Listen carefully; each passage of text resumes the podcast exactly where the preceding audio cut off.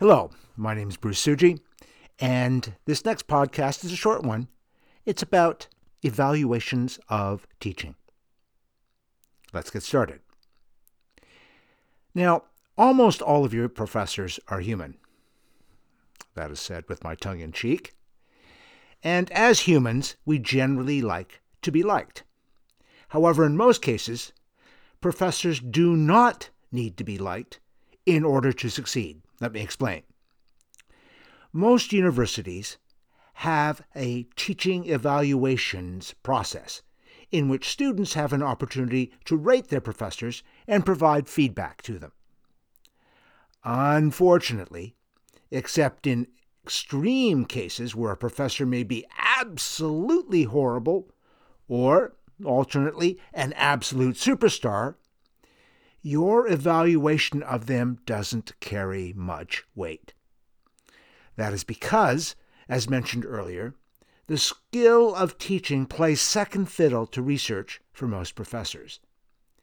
Therefore, if your professor happens to be only very mediocre in the classroom, but a research star, they can generally advance and be considered for promotion up the associate and full professor ladder there is a general acceptance of the idea that evaluations of both minorities and female professors are generally speaking lower than evaluations of white male professors. A final reason is that most of your professors recall at least one of their teachers who was unpleasant and had a disagreeable presence in the classroom, but who nonetheless had a huge impact on their learning. You might even recall a teacher like that from your own high school career. Can you think of someone like that? Somebody you really didn't get along with, but in hindsight, maybe five years, maybe 10 years after the fact, you realize that you still recall them, you still remember the lessons that you learned from them.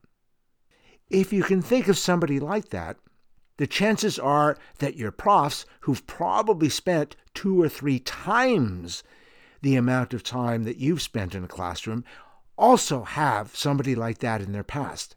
So think about that. In other words, somebody who you really didn't like, who nonetheless had a long and lasting impact on their learning. Now you can see part of the reason why your evaluations of your professors really doesn't hold much weight. One consequence of this situation is that although most of your professors want you to succeed, it really doesn't matter to them if you don't.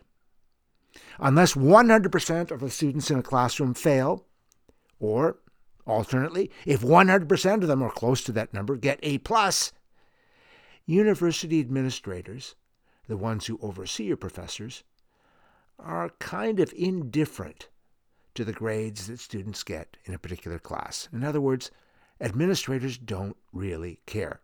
Now, this is obviously a pretty big difference from what you might have been accustomed to in high school, where your teachers would have done all, as much as possible to get you through.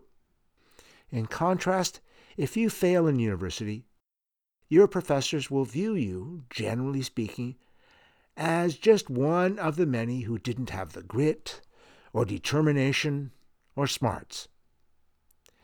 That's why, as an adult in university, the onus is on you to succeed, and why I believe that this Chapter Zero is such an important resource. Unless you understand that it's your responsibility to do well, you may be very unpleasantly surprised if or when you do poorly.